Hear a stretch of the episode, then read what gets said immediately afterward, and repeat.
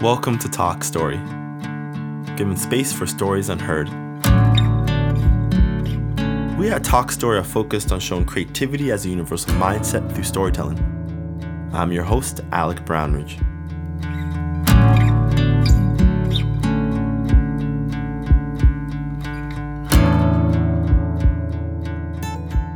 Climbing, turning challenges into opportunities to realize one's full potential.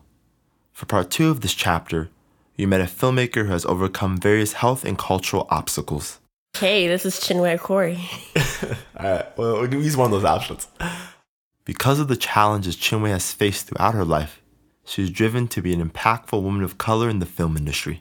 Well, I guess you can go all the way back to being um, to just the discovery of uh, of this tumor I had when I was a kid. When I was three in Nigeria, and the earliest memory I had was um, going. Okay, so going back, my mom um, moved to America uh, in '95, and um, then brought us all back. Came brought us to America in '97. So uh, the first three years of my life, I didn't know my mom. Like, I mean, I didn't know my mom. I knew I had a mom, but it was just like this glimpse of like, I don't know who she is. And I remember when she came back to visit for like a holiday, and she came back to visit, and, uh, the whole commotion was, oh, look how thick she is now. And that's a compliment in our culture. Like, cause my mom was super skinny. And I'm Nigerian, by the way. And uh, she came back, and everyone's talking about how thick she was. And she ha- and then she looked at me, and she was just like, "Who is she? Like, who am I?"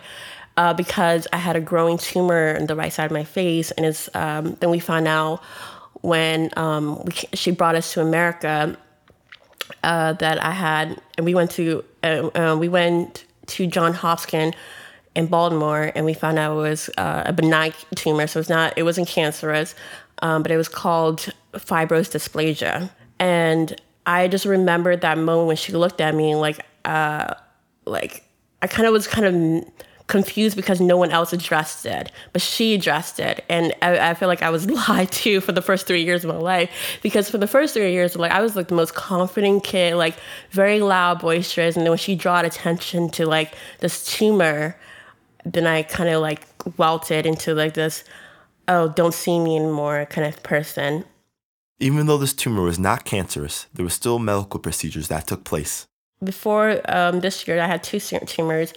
One in October 10, 2004. I remember these dates really well. Um, and the second one was May 21st, 2012 and each tumor was to shave down. Um, it's fibrous dysplasia is like a bone deformity that grows and displaces its um, tissues, and uh, it, it, at one point it shifted um, my face and uh, screwed up um, my teeth and everything.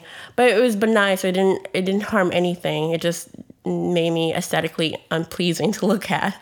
This this recent tumor was to remove as much as possible without getting to the optic because it went all the way back to my um, ner- back nerves, and they didn't want to get too far deep because I could go blind. Mm. And um, this surgery though did have complication um, because they had to take some skin graft because they had to remove, my, remove, like my top teeth to get to it.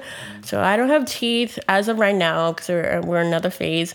Um, they had to rebuild the gum on the roof of my mouth, so they had to take a skin graft and do that uh, um, skin graft. Uh, they had to also um, transport blood vessel, and that's where the complication happened. And then that's why I'm in this limbo phase where uh, in between the teeth process because they had to wait for everything to heal. Uh, uh, with the blood vessel, um, for some reason it was there was it was it kept clouding, and now I've, I'm just, I don't know I'm just still waiting for the swelling to go down so they can put teeth back in. Before all these surgeries, she faced challenges while attending grade school in the U.S when we moved to America, that's then I got all like kind of teased because I'm this Nigerian girl with.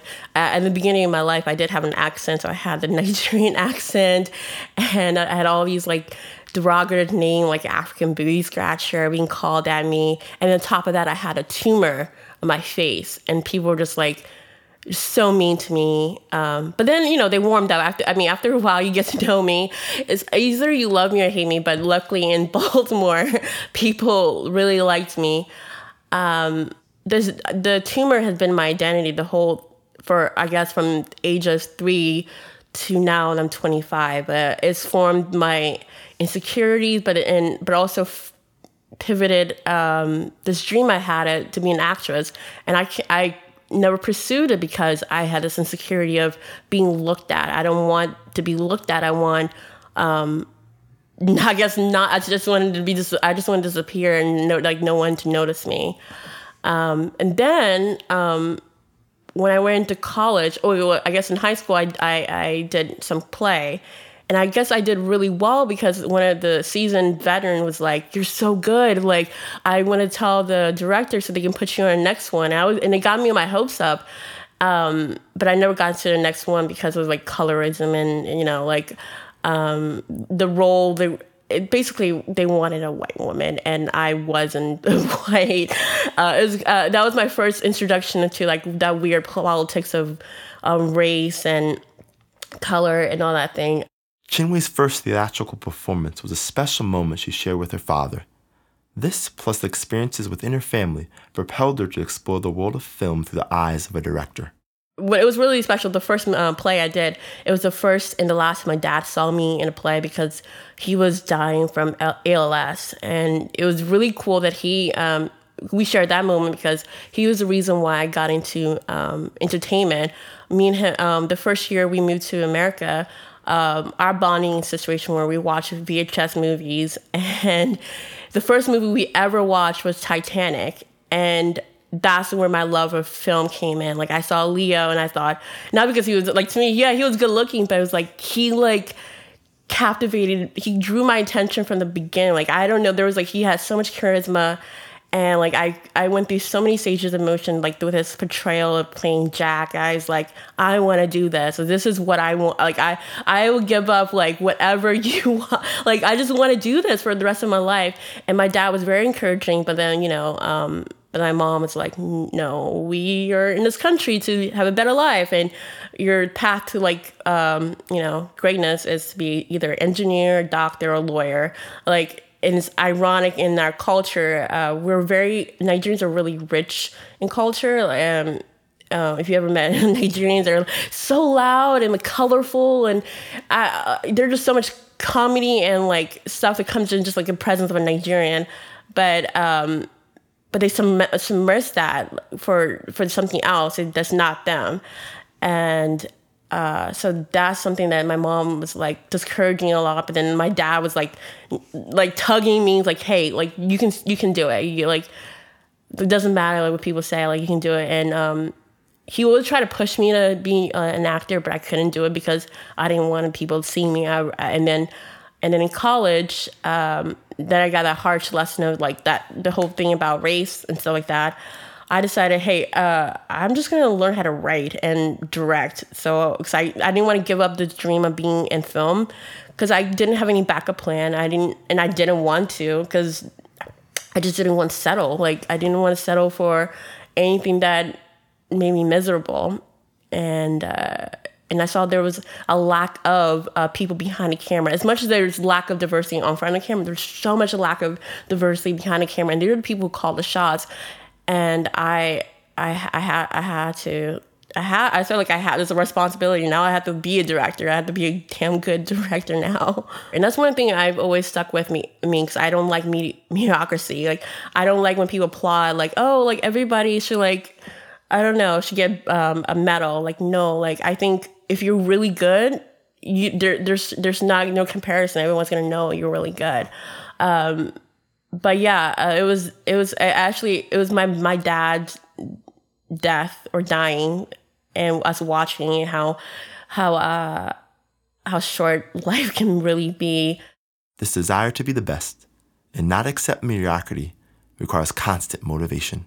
What keeps me hungry, I guess, um, it could be a couple fold. My parents being one of it, um, giving leaving that promise to my father that I want to make him proud um, my mom because I want to prove that this this can actually be done. Because um, I, I don't like when people, um, you know, think that I, I don't, what's, what's the word?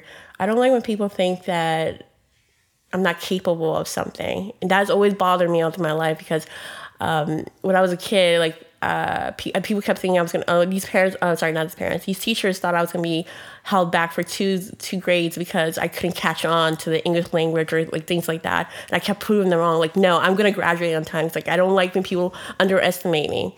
So that's one thing. Um, and then I'm always hungry because there's this new wave of like entertainers like Issa Rae and um, Donald Glover and all those people are doing things and I and they they look like me and so I know it's achievable if I can keep climbing that. Like, uh, I just like I have them as my finish line.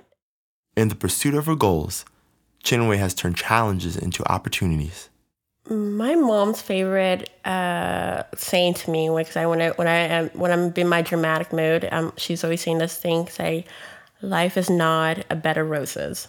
So, so and in retrospect, I've always been like, okay, well, how am I going to turn it into uh, turn flip it around, flip it around and say like make it make it roses. Um, so back to the opportunities where if I I could, you know, if I could like be my being locked in my room and say like, oh my god, no, uh, like I'm just the most ugliest person in the world. I'm not gonna do anything with my life because I'm so hideous, whatever.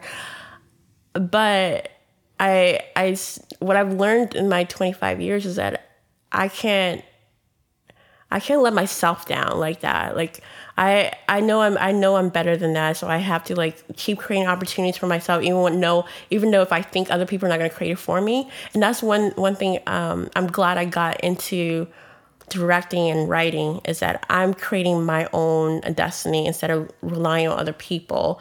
Uh, I can't I can't be on the phone. I can't be on like waiting by the phone and hopefully somebody like texting me or calling me like hey i have this like role for you like whatever. And like no. I i'm gonna i have to create it because i'm not i can't put all my coins in uh, other people to to do that for me. Um, in college i uh, started a student organization for uh, like a tv station here in st edwards uh, in austin texas and because I saw there was uh, an opportunity for that, because a lot of kids go transfer out to UT because they have the uh, the film and television program, and we don't have anything like that. But we have because we're a uh, private school, everything's paid for, prepaid for. So we have all these media equipment, and we even have. Um, uh, like I don't what do they call it the satellite for cable. Uh, I'm forgetting the name of it, but we had that already paid for. So we had like there was not a lot of investment needed to do that. So I was like, okay, there's this opportunity, and I really want to get my feet wet more into film. Um, like now it would be television, so I want to get more involved in production. So I, you know, kind of created this production team for uh, this TV station, and I, for the last two years for me in school there, I, that's what I kind of worked my butt off for um, for those two years. Really hard, and I learned, and that was my prerequisite for now, now knowing that I want to start a production company because now because uh, back to the opportunity for people of color, there's not you, there uh, like unless there's like this uh, vessel for us. There's not like they need to somebody keep churning out more things, uh, quality things for us to um, be doing. And I'm not just talking about Black people. I'm talking about like Asian Americans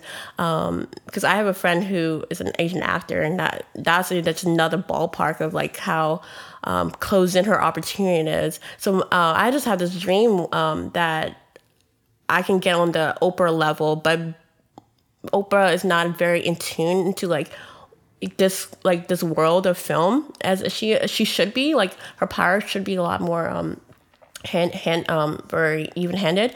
But I want to like take take it on of like let me keep creating this like keep let me help other people create things as much as uh, I want I want myself out there, but I want to make sure um, media representation for um, people who are who, whose voice are very are like voiceless, basically.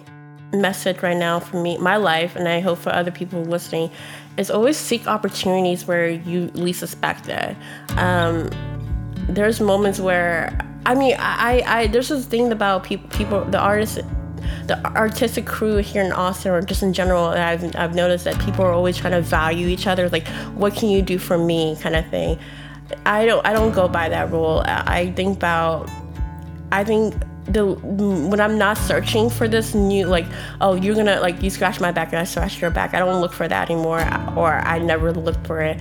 I, I every time I sit down and listen to a friend and I would never know their story until like like what you're doing right now. But I have a friend uh, right now going through a lot of emotions, and I'm listening to her story, and I tell like journal everything you're saying right now. And I'm not saying because I want to benefit from it, and it only came maybe later on when she approached me about hey, one day we should write a movie about this. I, I, I kind of it was like, oh, aha, yes, one day, one day. But right now, go through your go through your stuff right now, and eventually, like, so you have a really kick-ass story. Like, we'll be- we'll eventually like get there.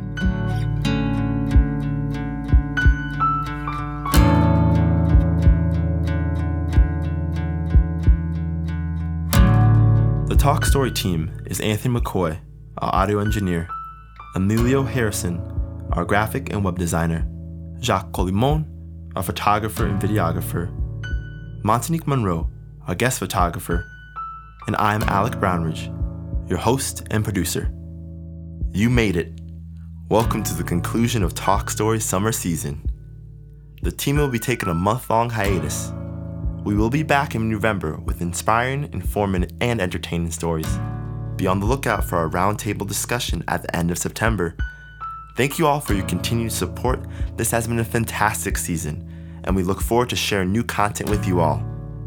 We will see you soon. Mahalo.